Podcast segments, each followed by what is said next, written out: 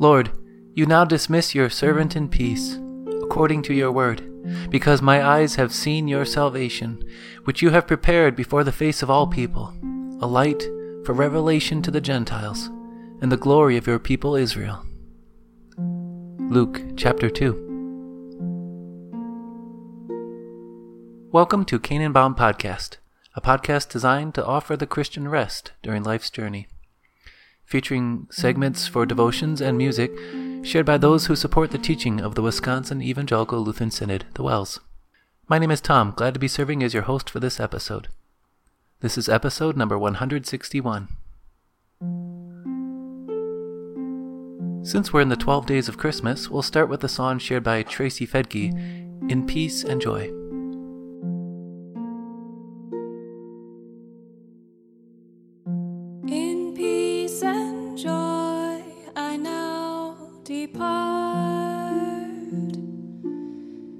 My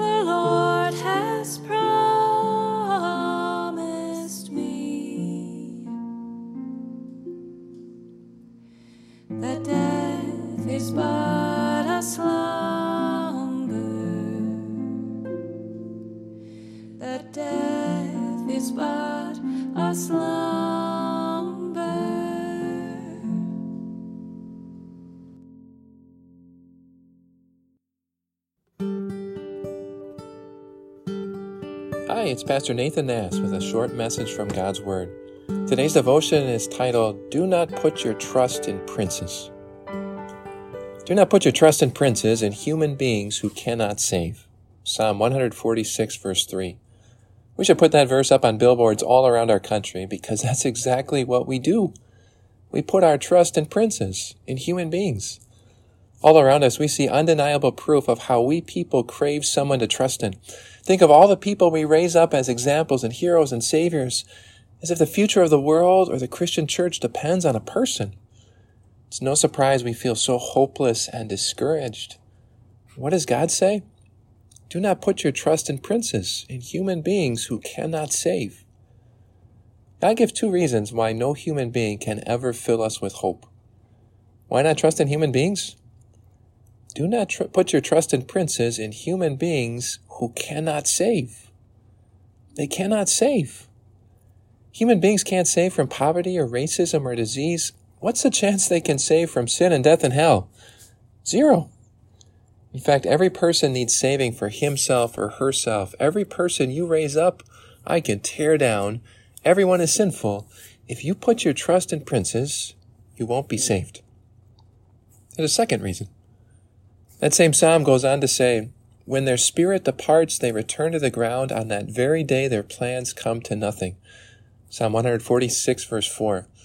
Why not trust in human beings? They are going to die and their plans will die with them. Isn't that the truth? How many great plans have come to nothing at death?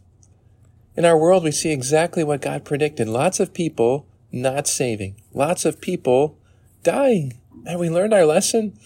Do not put your trust in princes, in human beings who cannot save. In life, we're presented with this contrast. Trust in human beings or trust in the Lord. I hope the choice is obvious.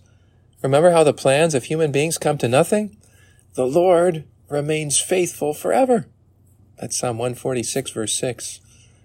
The Lord upholds, gives food, sets free, gives sight, lifts up, loves, watches over, sustains, frustrates, reigns forever. Remember how human beings cannot save? God did. We couldn't do it, so He came and saved us Himself. Jesus kept his laws perfectly. Jesus died for our sins. Jesus rose to give life. What we couldn't do, God did in Jesus.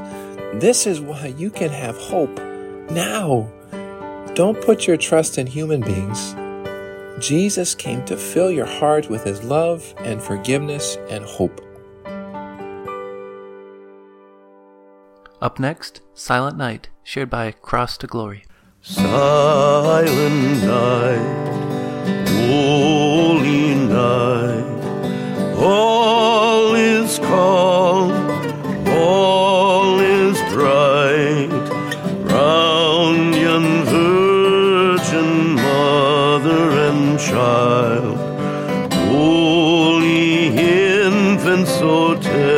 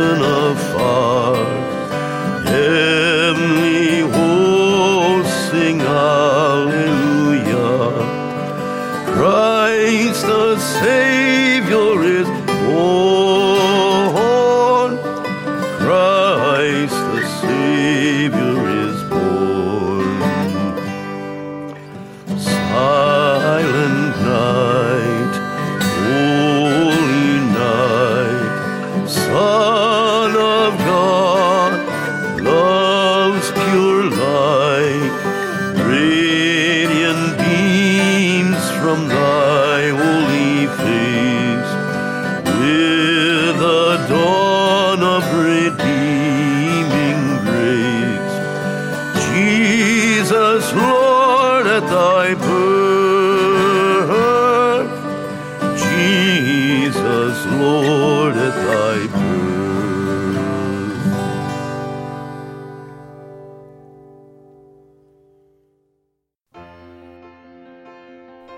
God has made the sky a continuous cause for fascination.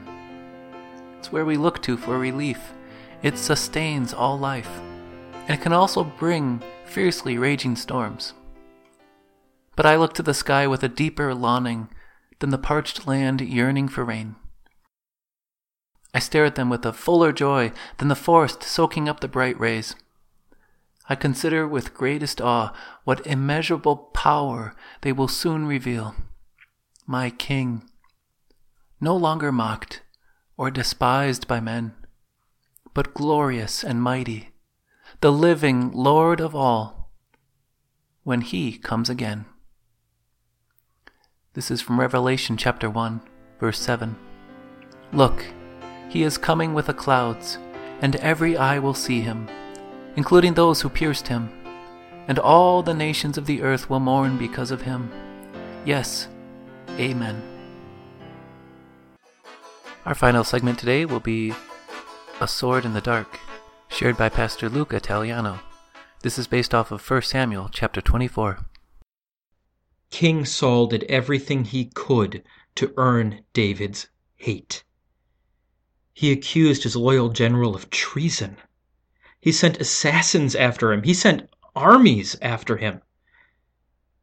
David had done nothing to earn this hatred. David became a hunted outlaw.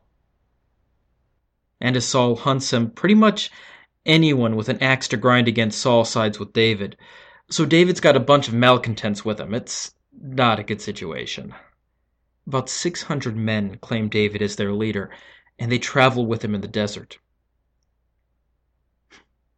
Saul finds out the area David's in, and he picks out 3,000 troops to go after David. Now look, 600 versus 3,000? I know where I'd put my money. David doesn't have a hope of standing up against them. David and his men end up hiding in a cave system while David's men are, hurt, are hunting. They cringe in the back of a dirty, dark cave, hoping they won't be found. Because if they're found, it's going to be a slaughter. They hear all the horses and the men passing by at the foot of the cave, the metallic clinks of armor, the sound of hooves hitting the rocky ground. Wait. They've stopped moving. Is the entire army setting up camp right outside? Someone's climbing into the cave. What's going on? Uh, oh, great. The army's going to use their cave as a latrine. That's fantastic! But through the light that makes it into the cave, the men recognize who this visitor is. It's not just some random soldier. It's Saul. It's the king. It's the one who's been hunting innocent David. It's the person who's caused him so much pain. Saul takes off his outer robe and tosses it over a rock. Look, clothing back then wasn't as practical as ours is today when it comes to uh, using the facilities. It's just easier to take the outer robe off when doing your business. The men nudge David. There he is, they whisper. God said he'd give your enemy into your hands. Do whatever you think is right. David draws his sword. With all the noise from outside, there's no chance Saul will ever hear David coming. And David's caught him with his pants down, literally.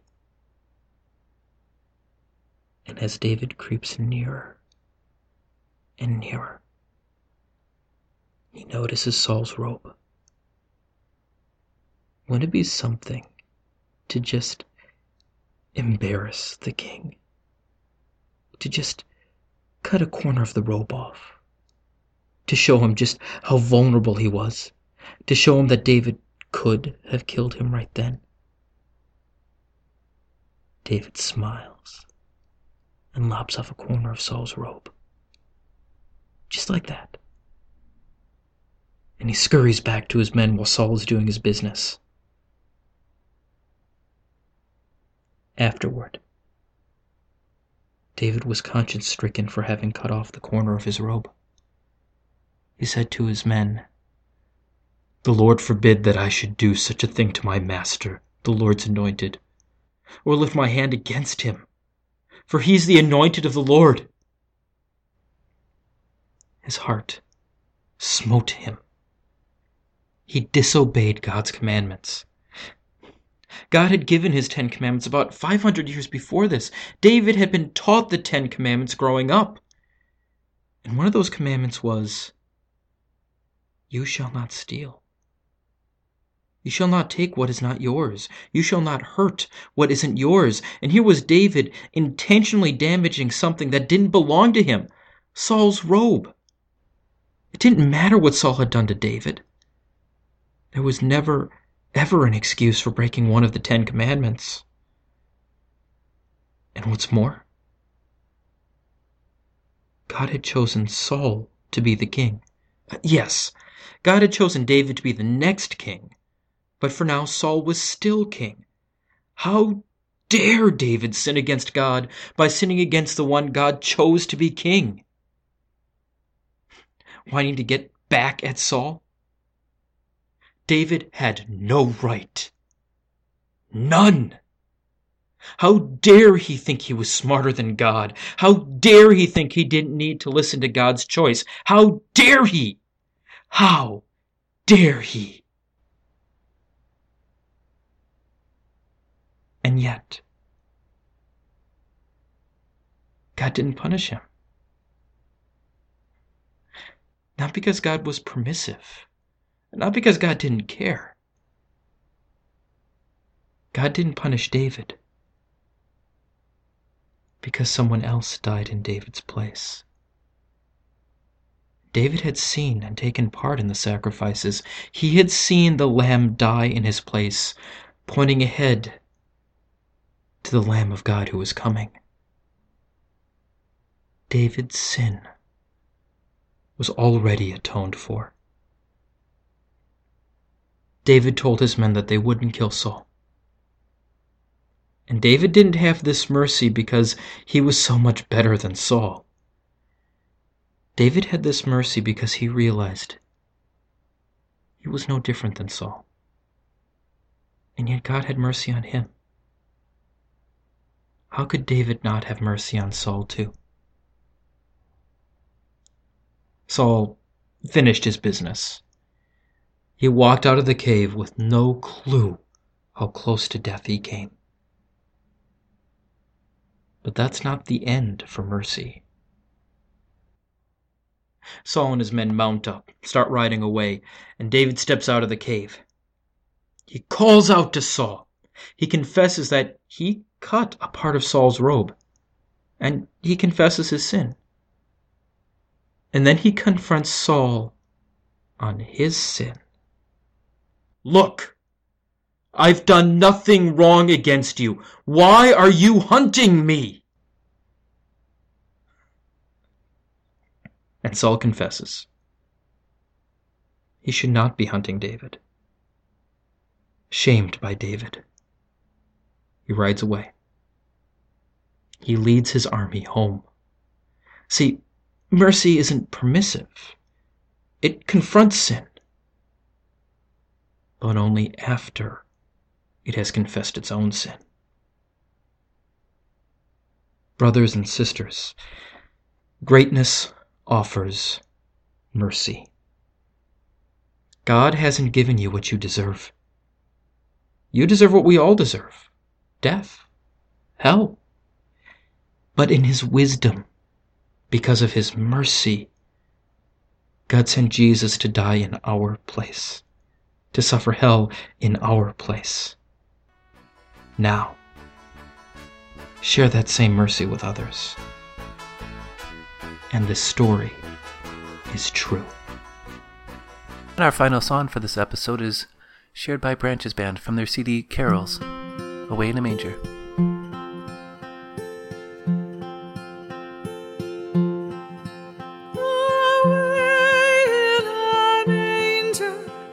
No crib for a bed.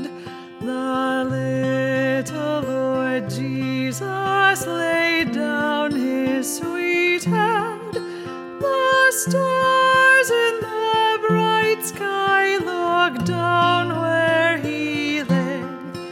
The little Lord Jesus asleep on the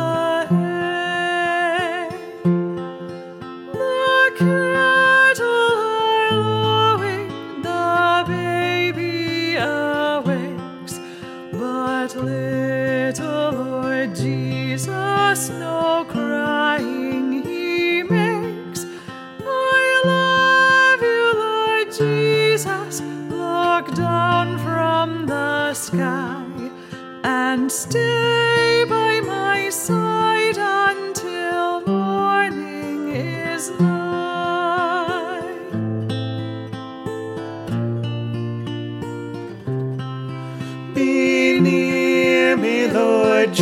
Jesus, I ask you to stay close by me forever and love me, I pray.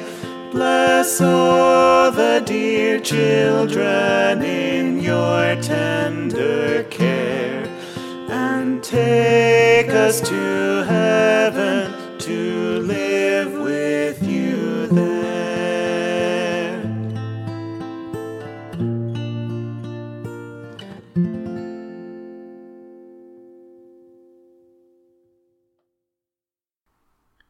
have been listening to Canaan Bound Podcast.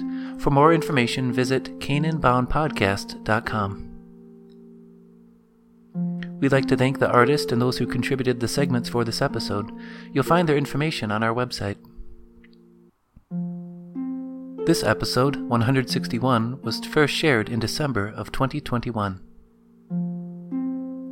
Thanks for joining us, and remember his promised rest.